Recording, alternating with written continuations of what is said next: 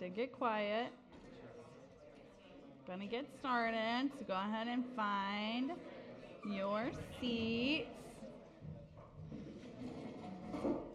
I feel really good about this seat, like having brought the stool last week. Poor Mike Yordi. he really gave it his all for a few moments, and he was like, "This is dangerous. Like, just to continue sitting on this is dangerous." Uh, but these are stable. Feels good. Morning, everybody. Um, I was uh, telling Brooke, who's now with the kiddos this morning, that I um, that I was just gonna warn you all before we got started that I um, read the news before I went to bed last night and had been n- avoiding it all day because that's what I do, um, and so saw some like pretty terrible things before I went to bed, and then decided I didn't sleep well, and then I decided to get up at 5:30 this morning and rewrite the sermon. So, um, so it feels a little jumbly, uh, and also I I just didn't feel good about. Yeah, I just I didn't feel good. So let's we're gonna we're here together, and we're just gonna go with with what we have. Okay. Thanks, Brenda. uh, we're going to start by reading scripture. Uh, we're in Acts 11, verses 1 through 18. Um, like I said last week, I just I like the First Nations version, so that's what I'm going to go with. Um, it, it is just like like I find I, I think I've said this before. I I have I have not ever in my whole life found someone that found myself to be someone that really enjoys reading scripture. Um, but I really enjoy reading the First Nations version of, of scripture. Like, yeah, it's it's really fun for me. So, uh, Acts chapter 11, verses 1 through 18. Back in the land of promise, Judea, the message bearers and other followers of Creator Sets Free heard that people from the outside nations had welcomed Creator's message. So when Stands on the Rock, Peter, returned to Village of Peace, Jerusalem, the strict tribal members were be- there began to question him. How is it that you went into the house of outsiders and ate with them? They asked. So he told them, step by step, the journey he had been on. In the village of Beauty, Joppa, where I was lodging, I was sending my voice to the Great Spirit. I went into a trance and was given a sacred vision. I saw something that looked like a large, soft blanket coming down from the sky, being lowered by its four corners. As it came near to me, I looked into it, wondering what it was. I saw four legged animals on the land wild animals, snakes, creeping things, and winged ones who soar in the sky. Then I heard a voice say, Stands on the rock, kill and eat. I cannot, O honored one, I answered. I have never eaten anything impure or unclean. Then the voice from the spirit world above spoke to me a second time If Creator has made it clean, then you must not consider it impure. This happened three times. Then the blanket was taken back up to the spirit world above. Right then, three men who have been sent to me from Chief Village, Caesarea, arrived at the house where we were lodging. The Spirit told me to have no doubts about going with them, so I and six spiritual brothers went to the man's house and were welcomed inside. The man of the house told us how he had seen a spirit messenger standing in his house. The messenger told him to send a message to Village of Beauty, Joppa, to one who hears, Simon, who is also named Stands on the Rock, Peter, who will tell you and all your family and friends how to be set free and made whole. Just as I was beginning to speak to them, the Holy Spirit came down upon them in the same manner he did for us at first. Then I remembered what our wisdom keeper had said to us. He shows goodwill, John, performed the purification ceremony with water, but you will participate in the purification ceremony with the Holy Spirit. If Creator gave them the same gift he gave to us when he put our trust in, when we put our trust in our honored chief, Creator sets free, the chosen one, who was I to stand in the way of the great Spirit? When they heard these words, they sat there in silence with nothing to say. Then they gave honor to Creator. So then, they said with wondering voices, the Great Spirit has also given the outside nations the way to return to the path of life. This is the word of the Lord. So, um, this might be like kind of surprising to you, but um, after Mike was like so courageously like open with not being, uh, not liking being on call, which is like 98% of his job, um, I felt brave enough to share that even given my chosen professions, I, I don't find myself to be naturally a very good listener, um, which is maybe concerning for you at this moment, given that I'm a therapist. But I, am getting better.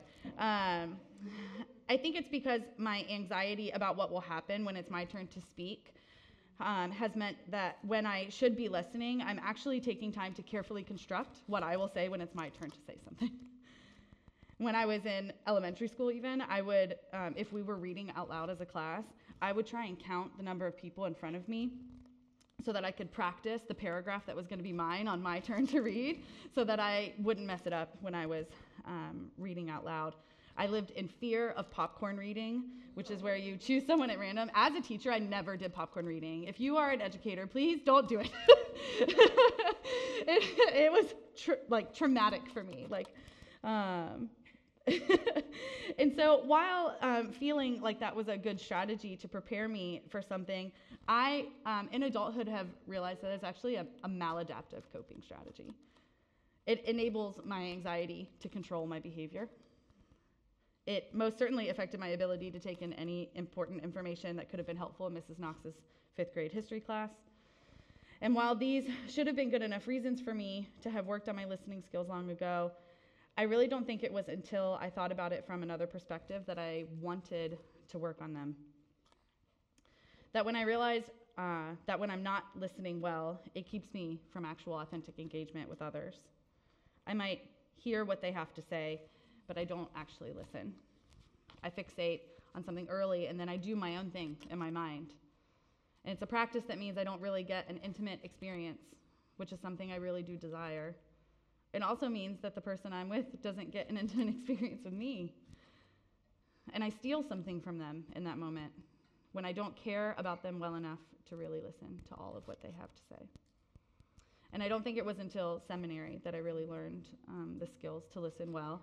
Um, and I still use the, I, I mean, like, I, I was in seminary last year, so it's not been a long time, but I like practice those skills actively, not just um, with my patients, but with my family and my partner and my friends and everyone. Um, anyone that is um, different from me, really. Um, and when I'm open to what other, whatever comes from them and don't use my bad listening habits, I have found that I'm sometimes surprised at how I feel. I might learn something new about them that feels um, kind of shocking because I'm like, well, I know everything about this person. Like, and then I'm like, oh, I didn't. Um, and I might even learn something new about God because of the way I feel while interacting with that person. And that came to mind when I was thinking of Peter in this story, uh, because there were parts that I think if I were Peter in the story, that would have looked similar. I think, like Peter, when I had a vision, I um, might have just written it off as like a weird dream. I would have said something similar to, like, I can't do that. I know the rules. This is just something weird that's happening. Um, I'm going to follow what I know is supposed to be true, um, and I'm going to stick to that. And I would have had a hard time believing the, like, no, you're, you're actually getting new information now. like, um, just be open to it. Um, I think where we would have diverged um, is where Peter just follows random people that come to his house and say, Come with us. Um, he is open to a new experience where I would have been like, hmm, I don't, I don't think this is, this is for me. I think there is a high likelihood that I would have opted out of listening to the Spirit in that moment, which would have meant that I would have missed out on this really cool experience that Peter had where he was given new information about God and God's people. I might have fallen into those old habits when I had these visitors letting them speak, but maybe knowing since they were different and believed differently than I did in what is a, a really important way um, from the limited knowledge I have. I mean, actually have spent time in my head constructing arguments um, about why I know that what they have to tell me is not the truth, and I don't, I don't need to go with them. And it might not seem like a huge deal in this like single tiny episode. Perhaps when we're presented with these opportunities to learn about God through others, we will likely always miss something, even when we practice really good listening habits, because our old habits are hard to break, even with intensive training. And so I try to forgive myself when I notice that I'm not listening well, um, and then just remind myself in that moment to, to start over and, and practice what I, I know I can do with other people.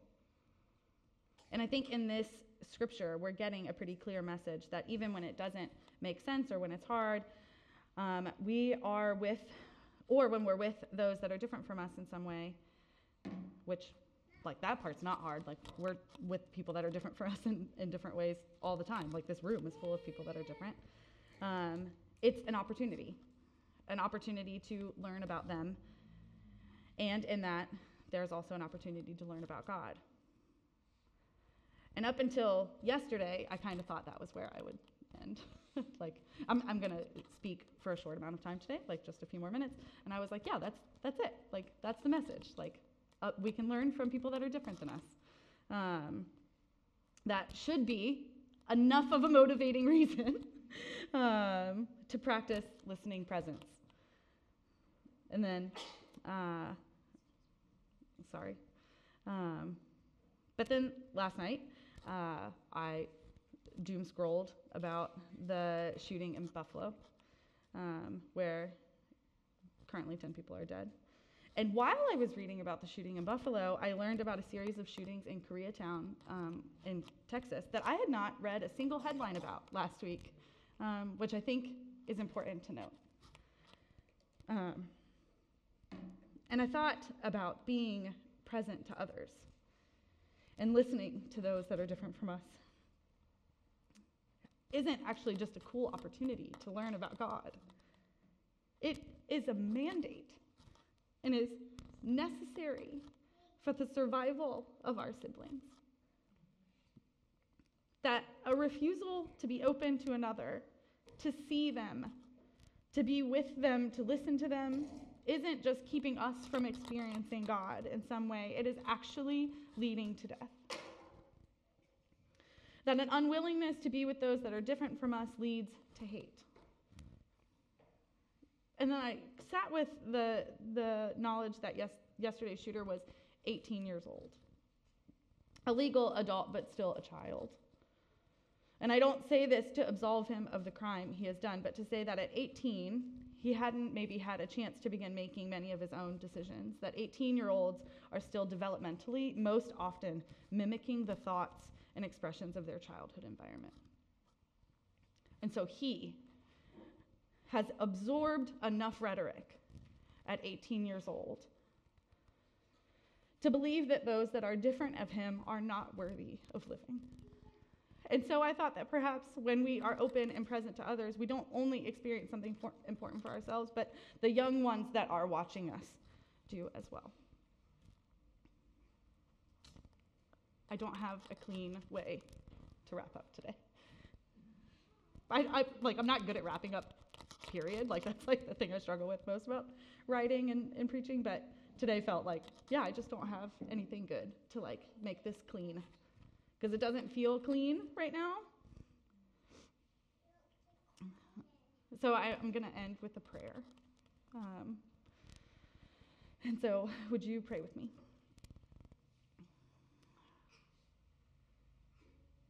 Loving God, God that creates us in your image. I pray that we stay open to being with those around us, to being with those that are different than us, to being open to the ways that you and your spirit show up for us and our siblings that don't look or worship like us. I pray that when opportunities don't seem to come our way, that we seek them out. That we pause when we think we notice ourselves maybe blocking an attempt of um, from you to speak to us through others, to be with others well, to work to figure out what might be keeping us in that moment from experiencing your spirit. God, I know that you are mourning with us this morning.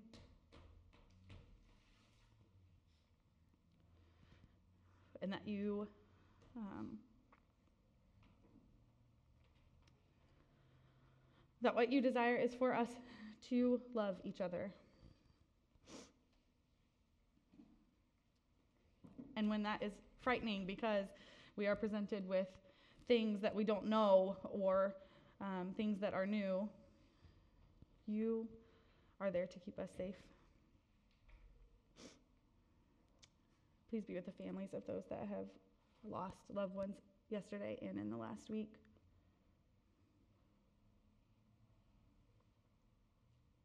I pray this in Jesus' name. Amen. Um, we have another shared story today. Um, so I'm going to invite Laura up um, to sit with me. Um, let me get the mic for her. Thank you.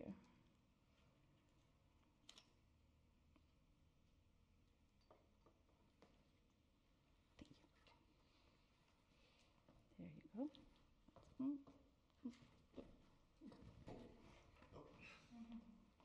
It's a naughty mess. Yeah, yeah, yeah. Uh, you know what?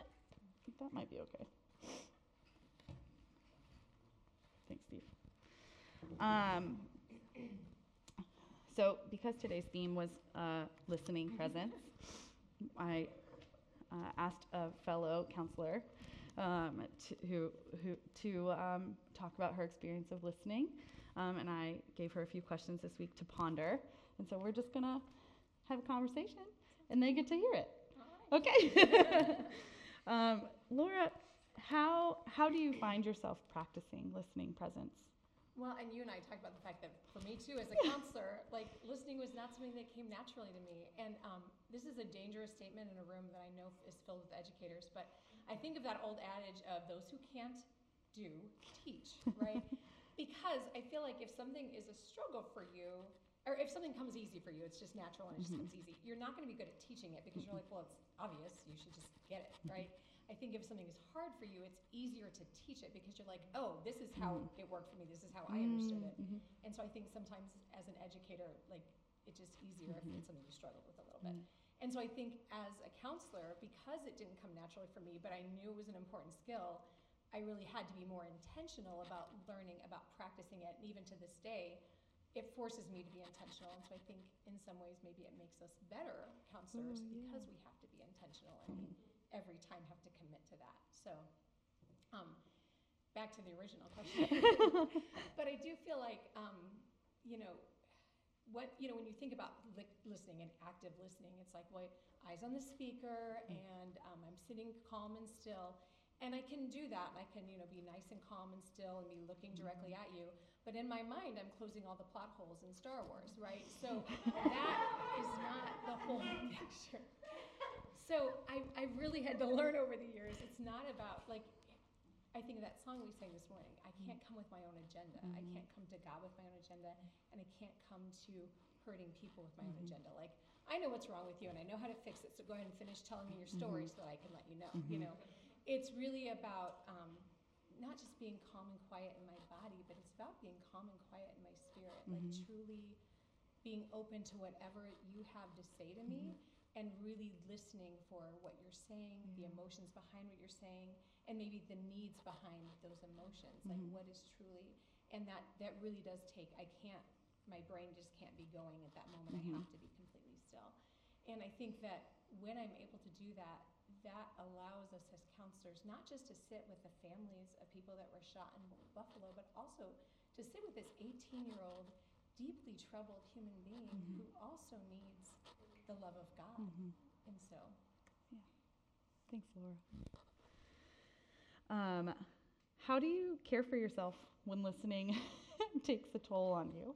yeah, for sure. And I work with littles, and so sometimes like they come with really heavy, difficult stories. And um, sometimes my coworkers, I'll, I'll kind of share a little bit of some kid's story, and they look at me like, "How do you like carry that around with you?" And I think that um, one thing that really helps, I think God did this for me, is that I live about 35 to 40 minutes away from where I work. Mm-hmm. And I think sometimes having that physical space, that drive home, gives me that mental and the emotional space to kind of clear out my head in the morning before I get to work, when I'm coming home. So Mhm. sometimes that's just having a good cry, one way or the other, to get whatever it is out of my system so that I'm ready for the next thing.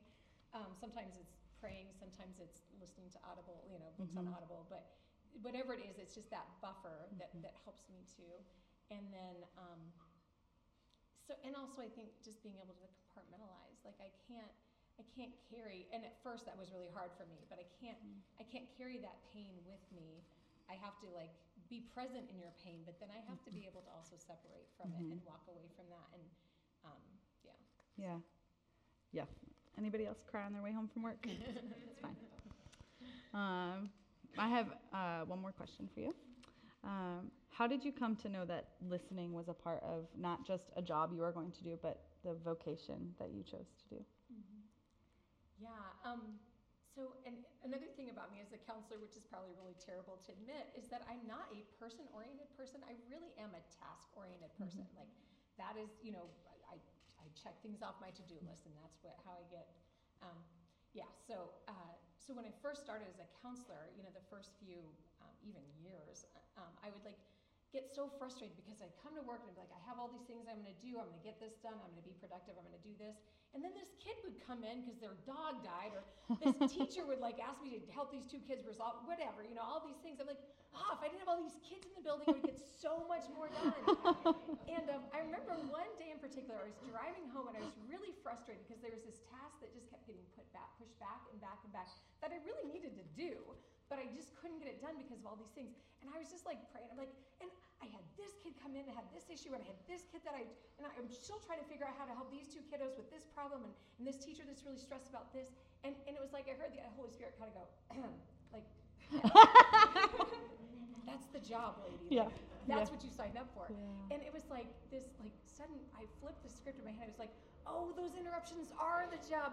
That is my purpose." Yeah. And so again, yeah, it was just I just really needed to. Yeah, sometimes he kind of has to smack me over the head. so, but I, I really, you know, when I when I finally recognized that. It, it's not that I don't. I still have the to-do list, right? It, Sure. it still exists. It's still there. But when I realized that that is like the extra, Mhm. and this is the Mhm. job is being there with that kiddo and being there for that teacher who's just stressed Mhm. out and just needs Yeah. that listening ear and being there you know for those people and i think that that is true for me in life too because and and god is still working with me on this one because in life i've also got my to-do list and these are the things i'm doing and if i see a hurting person or i see a situation it's like i really should stop and deal with this Yeah. but I got to get this done, and I got to think. You know, I Mhm. mean, like I've got my own life to take care of. You know, and so. I think God is really working with me on those divine appointments, like being willing and to have that quiet spirit of, I'm going to put this to the side because Mhm. this is where God needs to be need to be at this Mhm. moment in time. Yeah. It, like, I mean, even kind of like in the story where it was like, I, the stuff you have on your to do list is like important stuff to do. Like, it's like, you're like, I have to get this done. Like, this is really important. Um, I know it's right to do that, but I, like, yeah, you get pushed to like pause Yes. and, and learn from other people. Mhm. Yeah. Thank you, Laura. Yeah. I'm gonna put, can I give you a hug?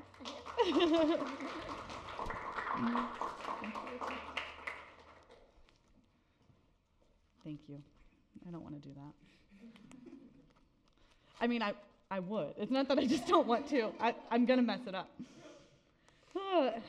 Wow. I, yeah, I just like, first, like, I think counseling is so hard. I couldn't imagine counseling little people. Um, I couldn't teach little people, so I um, couldn't imagine counseling them. And I like, like I said, this the struggles that I have that you have named too. I think I would just have the hardest time. I would be like, no, it is time to go. Like, see ya. And so, thank you for for doing that that hard work. Um, it struck me while you were saying when you said the spirit like conked you on the head and was like, hello, there's the work. That like in the story, Peter did have to be told three times. so maybe, yeah, maybe it's okay when it takes us a little time to get it. wow. Thanks everyone for listening to that conversation. We're gonna um, come to the Lord's table in a moment. Uh, as a reminder, our communion is gluten free, not allergen free. They are very difficult to open for some reason. Um, and so beware.